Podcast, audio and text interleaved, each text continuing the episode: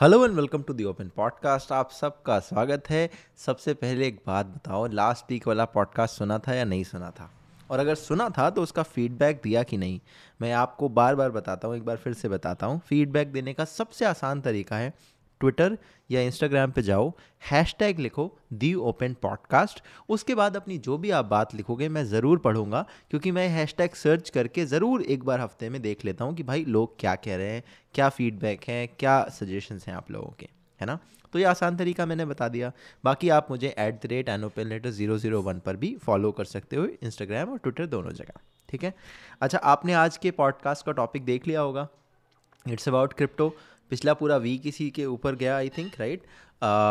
एक नया डिसीजन जो सरकार की तरफ से आया है, और ये बहुत दिनों से बात भी चल रही थी कि आएगा, और अभी एक नोटिफिकेशन आई है जिसके ऊपर बहुत ज़्यादा कंट्रोवर्सी है ना। और ये नोटिफिकेशन बड़ी सिंपल सी है, इसका नाम है the crypto currency and regulation of official digital currency bill 2021।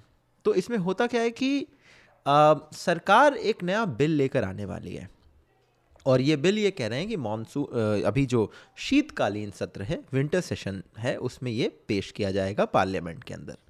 Now अब इस बिल के अंदर होने क्या वाला है ये तो कोई नहीं जान सकता, और ये एग्जैक्टली किसी को नहीं पता है। सारे लोग अंदाज़ा लगा रहे हैं, और इस अंदाजे में हल्की सी क्लैरिटी, मैं कहूँगा 5% क्लैरिटी सरकार की इस नोटिफिकेशन की तरफ से आई है। और उसका रीज़न ये है कि इस नोटिफिकेशन के आगे इन्होंने एक डिस्क्रिप्शन लिखा है। उस डिस्क्रिप्शन में कहते हैं कि ये बिल क्या करेगा, तो 2-3 लाइन लिखी है, मैं आपको पढ़ के सुनाता हूँ। To create a facilitative framework for creation of the official digital currency to be issued by Reserve Bank of India. तो ये कह रहे हैं कि एक ऐसा फ्रेमवर्क बनाया जाएगा फॉर एक ऐसी करेंसी के लिए जो कि रिजर्व बैंक इशू करेगा। तो एक डिजिटल करेंसी होगी जो आरबीआई इशू करेगा, और उसके लिए ये फ्रेमवर्क बनाएंगे, ठीक है। तो ये तो एक सिंपल सी बात समझ में आती है कि बिल में एक चीज़ तो ये होने वाली है। दूसरा ये क्या लिखते हैं, this bill seeks to prohibit all private crypto currencies in India.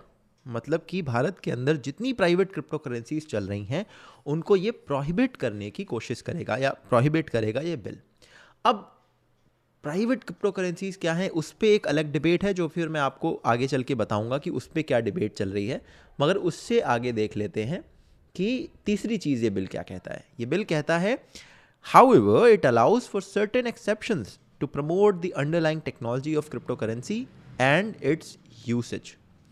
तो ये कहते हैं कि एक तरफ तो ये प्राइवेट क्रिप्टो करेंसी को बैन करने की, प्रोहिबिट करने की बात कर रहे हैं, वहीं दूसरी तरफ जो अंडरलाइंग टेक्नोलॉजी हैं क्रिप्टो करेंसी की, विच इज़ मेजरली ब्लॉकचेन, उसके यूसेज और उस टेक्नोलॉजी को ये यूज़ करने की भी बात कर रहे हैं, उसके यूसेज को ये प्रमोट करने की और उसे यूज़ करने की बात कर रहे हैं।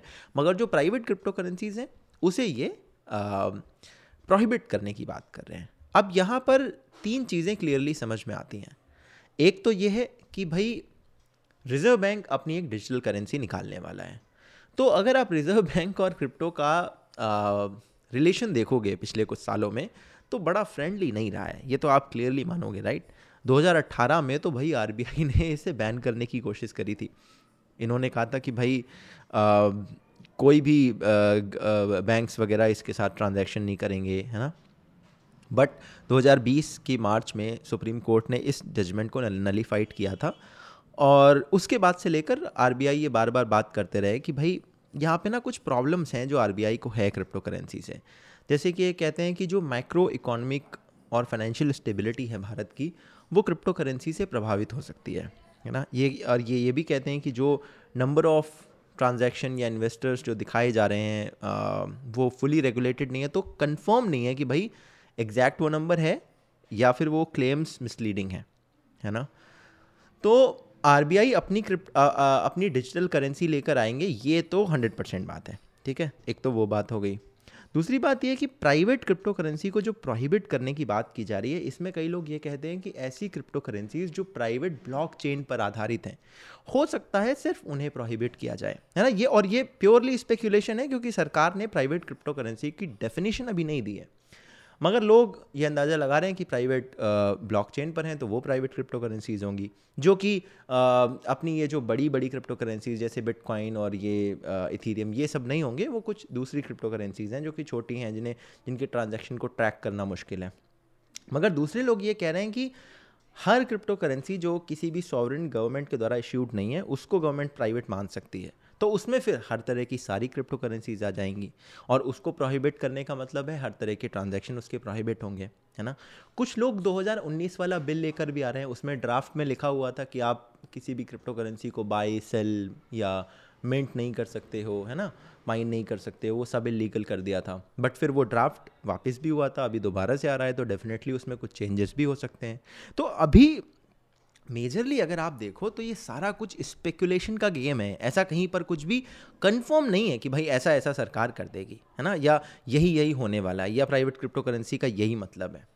और तीसरी चीज़ जो ये अंडरलाइन टेक्नोलॉजी वाली बात इन्होंने लिखी है, ये एक इंटरेस्टिंग पॉइंट हो सकता है, बिकॉज जितने लोग ये कहते हैं कि सरकार को क्रिप्टो बैन नहीं करना चाहिए, सरकार क्रिप्टो के पीछे क्यों पड़ी है, ये तो फ्यूचरिस्टिक टेक्नोलॉजी है, हम पीछे रह जाएंगे, वो सब लोग यही आर्ग्यूमेंट देते हैं कि देखिए ब्लॉकचेन एक फ्यूचरिस्टिक टेक्नोलॉजी है, वेब 3.0 आ रहा है और ऐसे में हमें पीछे नहीं रहना चाहिए। तो सरकार ने कह दिया अंडरलाइन टेक्नोलॉजी हम यूज़ कर लेंगे, लेकिन आप क्रिप्टो करेंसीज को प्रोहिबिट करेंगे, प्राइवेट वाली क्रिप्टो करेंसीज। तो अब सरकार को एग्जैक्टली क्लैरिफाई करना है अभी कि ये एग्जैक्टली क्या मीन करते हैं इस बिल के द्वारा या इन टर्म्स के द्वारा। बट जब तक वो क्लैरिफिकेशन नहीं आता है तब तक आप एक चीज़ देख सकते हैं हम लोग बैठ के कि भाई सरकार को ऐसी क्या दिक्कत है क्रिप्टो करेंसी से, क्यों सरकार इसको बैन करने के पीछे पड़ी हुई है। और अगर ये बैन लगता है या इस तरह के प्रोहिबिशन आते हैं तो उसमें टेक्निकल डिफ़िकल्टी सरकार को क्या आ सकती है, एक बात। और दूसरा कि इंडस्ट्री की तरफ से क्या इस तरह के जो रिएक्शन है वो आ सकते हैं, है ना। तो इन्हीं सबको एक एक करके देखते हैं। सबसे पहले अगर आपको मैं ये बताऊं कि ओवरऑल जो पॉपुलैरिटी है क्रिप्टो करेंसी की वो पिछले कई सालों में बहुत तेज़ी से बढ़ी है। अब दरअसल होता क्या है यार कि कोई भी फाइनेंशियल इशू आता है पूरी दुनिया में तो उसके बाद इकोनॉमिक्स जो है उसमें एक बड़ा बदलाव आता है, इकोनॉमी की स्ट्रैटेजी बदलती हैं, पॉलिसीज़ बदलती हैं। 2008 का रिसेशन आया था, है ना, उसके बहुत सालों पहले ग्रेट डिप्रेशन आया था यूएस में, और अभी कोविड की क्राइसिस, इन सब में इकोनॉमी को एक बड़ा धक्का लगा है। और धीरे धीरे ना लोग ये बात कर रहे हैं कि यार जो सेंट्रलाइजेशन है ना चीज़ों का, ख़ासकर पावर का, वो लोगों के लिए उतना अच्छा शायद ना हो, लोगों के पास फ्रीडम उतनी नहीं रह जाती है, वो कर्टेल हो जाती है। तो अगर आपको फ्रीडम ज़्यादा चाहिए तो डिसेंट्रलाइजेशन की तरफ चीज़ों को बढ़ना होगा। अभी वेब 2.0 चल रहा है ना। वेब 2.0 का मतलब ये है कि कुछ कंपनियां हैं जो कि पूरे के पूरे इंटरनेट को वर्चुअली कंट्रोल करती हैं। मतलब कल के दिन अगर डोनाल्ड ट्रंप को प्लेटफॉर्म नहीं देना है तो ट्विटर, फेसबुक, इंस्टाग्राम सब ने मना कर दिया और वो डी प्लेटफॉर्म हो गया, राइट। सो ये एक सेंट्रलाइज कंट्रोल है by a bunch of companies on the internet. अब ये कहते हैं कि वेब 3.0 आएगा, यहाँ पर डिसेंट्रलाइज चीज़ें होंगी, मोर प्राइवेसी, है ना, मोर कंट्रोल टुवर्ड्स यू, और सारा कुछ डिसेंट्रलाइज होगा। तो छोटे पॉकेट्स में चीज़ें चलेंगी और फिर वो पॉकेट्स एक दूसरे से कम्युनिकेट करेंगे और सारा कुछ हाईली ट्रांसपेरेंट होगा, बट आपकी जो प्राइवेसी है वो बरकरार रहेगी। अब इस वेब 3.0 के कॉन्सेप्ट के लिए ज़रूरी है कि ब्लॉकचेन की टेक्नोलॉजी को यूज़ किया जाए। अच्छा, ये सिर्फ इंटरनेट के लिए नहीं बल्कि सरकारी सेवाओं के लिए भी ज़रूरी है। तो सरकारी सेवाएं जो अलग अलग राज्यों की हैं वो धीरे धीरे इसका फ़ायदा भी उठा रही हैं। महाराष्ट्र के अंदर आप देखो, जब वैक्सीनेशन की बात आई थी, जब कोविड टेस्टिंग की बात आई थी, तो इन्होंने ब्लॉकचेन की टेक्नोलॉजी यूज़ करी थी, राइट। हैदराबाद हो, तेलंगाना हो, चेन्नई हो, दिल्ली हो, अलग अलग जगह हमने देखा है इस तरह की न्यूज़। मैंने आपको पूरा एक वीडियो की शक्ल में बताया था कि कैसे ब्लॉकचेन ड्रिवन जो टेक्नोलॉजी है वो कहीं प्रॉपर्टी के लिए यूज़ हो रही है, स्मार्ट कॉन्ट्रैक्ट्स बन रहे हैं, कहीं पर यूपी के अंदर कहते हैं कि सोलर पावर से जनरेशन होगा, एक दूसरे में जो पीयर टू पीयर पावर का ट्रांसमिशन होगा उसमें ब्लॉकचेन का यूज़ किया जा सकता है। तो blockchain is very very interesting technology even for the government. मगर क्रिप्टो को लेकर कई सारे कंसर्न्स हैं। अब कंसर्न क्या है, मैं आपको कुछ बताऊं तो एससी गर्ग की एक कमेटी बनी थी। तो सरकार ने कहा था यार, 2018-19 की बात होगी है, सरकार ने कहा था कि यार एक बारी ना पता लगाओ कि ये क्रिप्टो करेंसी का क्या चक्कर है, क्योंकि दिक्कत पता है क्या है कि ये टेक्नोलॉजी लोगों की समझ में आती नहीं है जल्दी। तो सरकार भी इस बात से परेशान है। अब और दूसरी बात यह है कि यार डिसेंट्रलाइजेशन की बात सुनने में तो बड़ी इंटरेस्टिंग लगती है, बट आप एक बार सोच के देखो, वो सरकार जो हर एक चीज़ में इन्वॉल्वमेंट रखती हो, है ना, वो सरकार जो आपको नोट देती हो जिसमें उसका ठप्पा लगा हुआ है, वो सरकार जो आपके बैंक्स को भी कंट्रोल कर सकती हो, वो सरकार जो कल चाहे तो आपके सारे अकाउंट फ्रीज भी कर सकती हो, उसके पास जब ये पता चलेगा कि एक ऐसी करेंसी बन रही है जिसमें उसका कोई हाथ नहीं होने वाला है, कोई कंट्रोल नहीं होने वाला है, कोई पावर उसके पास नहीं होने वाली, उसे पावर से बाहर रखा जाएगा, तो दुनिया भर की सरकारें इस बात को लेकर ज़रूर कंसर्न होंगी कि भाई ये क्या चीज़ आ रही है, एक पैरेलल सिस्टम खड़ा हो रहा है क्या, and what should we do about it. तो उसी तरह का भारत के अंदर भी ऐसी कमेटी बिठाई गई थी, उन्होंने ये कहा कि देखिए जितने भी नॉन सॉवरिन ये जितनी भी क्रिप्टो करेंसीज हैं, they are all private enterprises, right, और these are non sovereign currencies. ऐसा नहीं है कि किसी की सरकार ने कोई करेंसी इशू करी हो कि भाई यूएस की सरकार ने इसे डॉलर इशू करा है, वैसे कोई क्रिप्टो करेंसी इशू करी हो, बिकॉज देन फिर उसका पूरा कॉन्सेप्ट ही खत्म हो जाएगा, वो डिसेंट्रलाइज नहीं रह जाएगी, वो कंट्रोल्ड होगी एक सेंट्रल अथॉरिटी के द्वारा। तो ये नॉन सॉवरिन है, एंटायरली प्राइवेट एंटरप्राइजेज हैं। दूसरी बात एससी गर्ल कमेटी ने कही थी कि भाई ये जो प्राइवेट एंटरप्राइजेज हैं इनकी इंट्रिंसिक वैल्यू कुछ नहीं है, मतलब they don't have any value on जो टेंजिबल वैल्यू हो। लाइक करेंसीज भी कई बार गोल्ड से बैक्ड होती हैं या फिर ऑयल से बैक्ड होती हैं, बट यहाँ पर कोई वैसी चीज़ नहीं है। तीसरी बात यह है कि भाई इनमें इतना ज़्यादा उतार चढ़ाव होता है, बहुत तेज़ी से फ्लक्चुएट करते हैं इनके प्राइसेस, तो ये स्टेबल भी नहीं है, है ना। और ऐसे में ऐसी कोई करेंसी जो स्टेबल ना हो, जो कोई बैक्ड ना हो, जो नॉन सॉवरिन एक प्राइवेट अथॉरिटी हो, उसको करेंसी का दर्जा देना किसी भी देश के द्वारा एक बहुत बड़ी घटना मानी जाएगी। एल साल्वाडोर ने ये करा है, it was a brave move by them, but अभी पता नहीं है कि वो कैसे टर्न आउट होगा। और उसी तरह से एससी गर्ल कमेटी ने भी इस तरह की बातें कही थी। अच्छा, दूसरी बात यह है कि करेंसी के तौर पर इन्हें भले ना माना जाए, बट एक असेट क्लास की तरह से क्लासीफाई कर सकते हैं क्या कि भाई इसे, इसमें आप इन्वेस्टमेंट कर सकते हो, है ना। इसे करेंसी की तरह मत यूज़ करो, इससे आप चाट पकौड़े नहीं खा सकते, मगर जैसे आप स्टॉक में इन्वेस्ट करते हो, गोल्ड में इन्वेस्ट करते हो, प्रॉपर्टी में इन्वेस्ट करते हो, वैसे इसमें भी इन्वेस्ट करके रख लो, और फिर जब इनके प्राइसेस ऊपर नीचे होते हैं उसके बेसिस पर आपका इन्वेस्टमेंट ऊपर नीचे होगा। मगर यार इतनी ज़्यादा फ्लक्चुएशन है, तो अगर सरकार चाहे भी कि इसे प्रमोट करे एज अ असेट क्लास, तो ये बहुत वोलेटाइल होगा।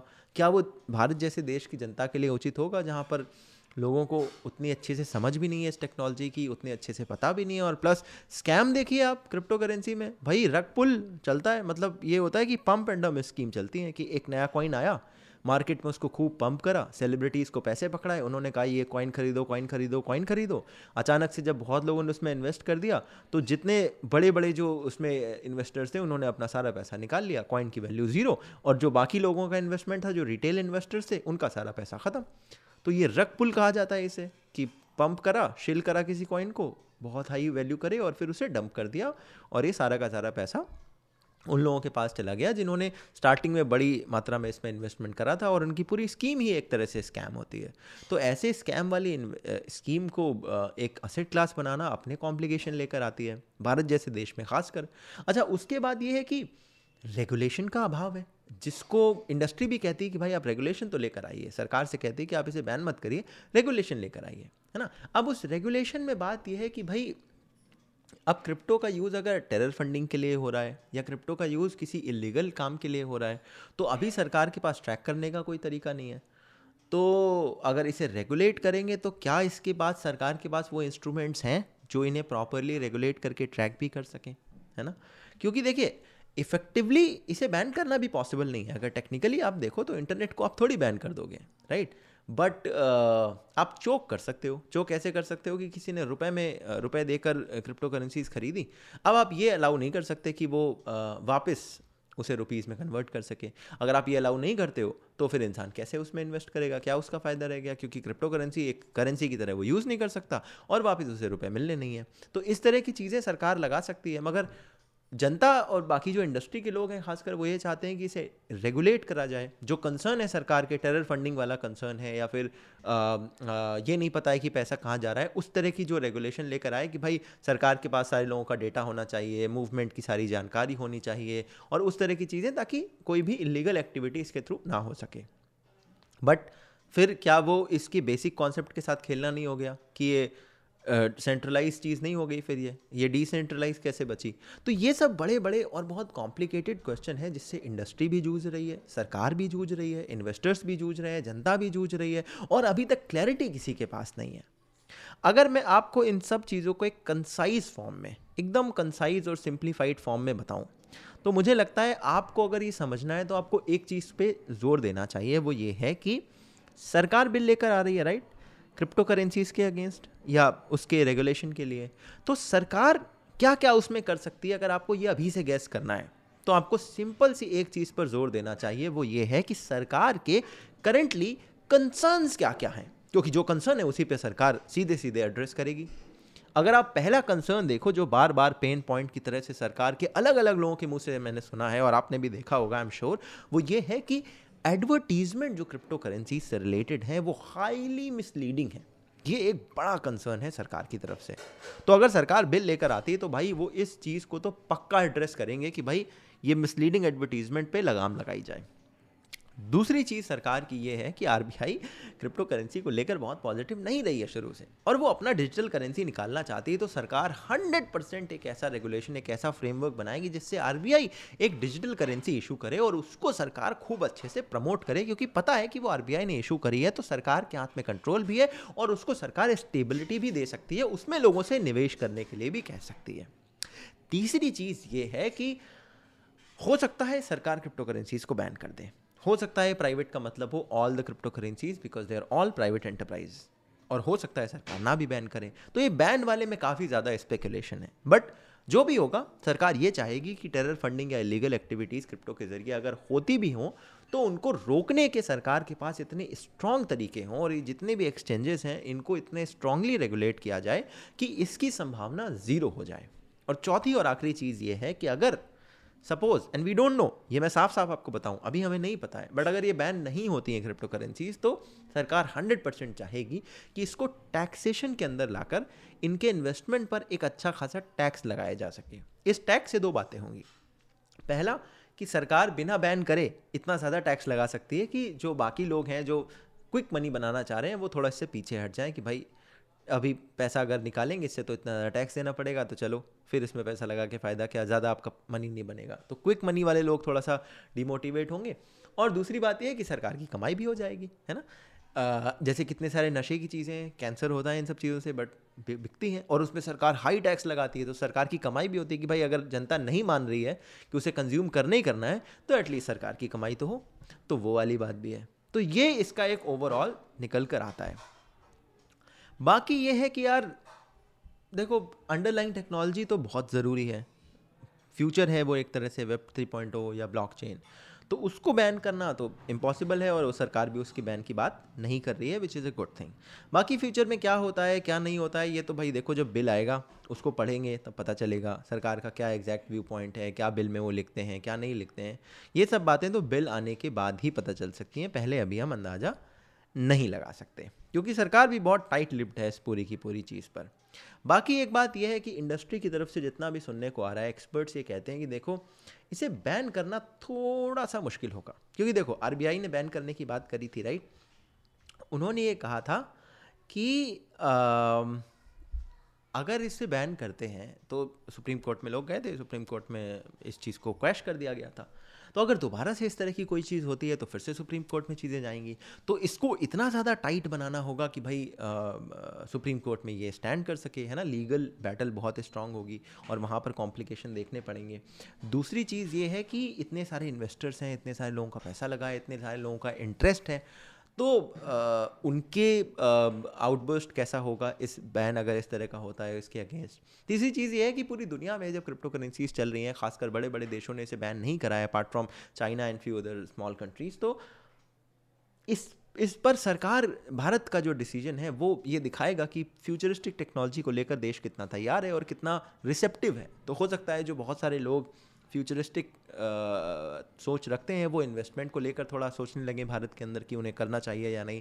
तो ये सब कई सारे कॉम्प्लिकेटेड चीज़ें हैं जिनके बीच में से कुछ एक निकल कर आने वाली है चीज़, बट क्योंकि it's really really hard to wrap your head around all these big big concept, for me also it's very very hard to understand, so I was just trying to go through all this and मैं आपको अलग अलग perspective देने की कोशिश कर रहा था पिछले 20 मिनट में and I hope I was slightly successful in this. अगर मैं रहा हूँ तो प्लीज़ इस शो को थोड़ा सा प्यार दिखाइए. जहाँ पर भी देख रहे हैं इसे लाइक वाइक करने का ऑप्शन है या फॉलो करने का ऑप्शन है तो कर लीजिए ज़रूर. शेयर करिए. अगर रेट करने का ऑप्शन है, कॉमेंट में फीडबैक देने का ऑप्शन है एप्पल पॉडकास्ट में होता है तो वो कर दीजिए. बाकी आपके जितने भी फीडबैक सोशल मीडिया के थ्रू आते हैं आप ज़रूर शेयर करें हैशटैग दी ओपन पॉडकास्ट के ज़रिए. इस पॉडकास्ट का लिंक भी साथ में अटैच कर दें ताकि आपके फॉलोअर्स वगैरह भी देख सकें. व्हाट्सएप में शेयर कीजिए, ट्विटर पे शेयर कीजिए, इंस्टाग्राम पे शेयर कीजिए. और ट्विटर इंस्टाग्राम पे हैशटैग मत भूलिएगा क्योंकि उसी के ज़रिए मैं सर्च कर पाता हूँ, राइट. और अगर मुझे फॉलो करना है तो AnOpenLetter 001 पर दोनों जगह आप फॉलो कर सकते हैं. आई रियली रियली अप्रिशिएट आप लोग जब ऐसे जुड़ते हैं, अपने फीडबैक देते हैं, अपनी बातें लिखते हैं. बाकी मैं इस तरह की वीडियोस बनाता हूँ. इनफैक्ट इस टॉपिक पर वीडियो मैंने लास्ट वीक बना दिया था which is on YouTube channel called AnOpenLetter. 300K होने वाले हैं इस समय हमारे वहाँ पर भी, तो आप वहाँ पर भी आइए. 3 वीडियोस आपको मिलते हैं हफ्ते के ट्यूसडे, थर्सडे एंड सैटरडे सुबह 9:30 बजे. सो उम्मीद करता हूँ आप वहाँ पर जुड़ेंगे. बाकी I hope you like this episode. आपसे इसी तरह के एक और एपिसोड में फिर से मिलूंगा. तब तक के लिए अपना ध्यान रखिएगा. जय हिंद, वंदे मातरम.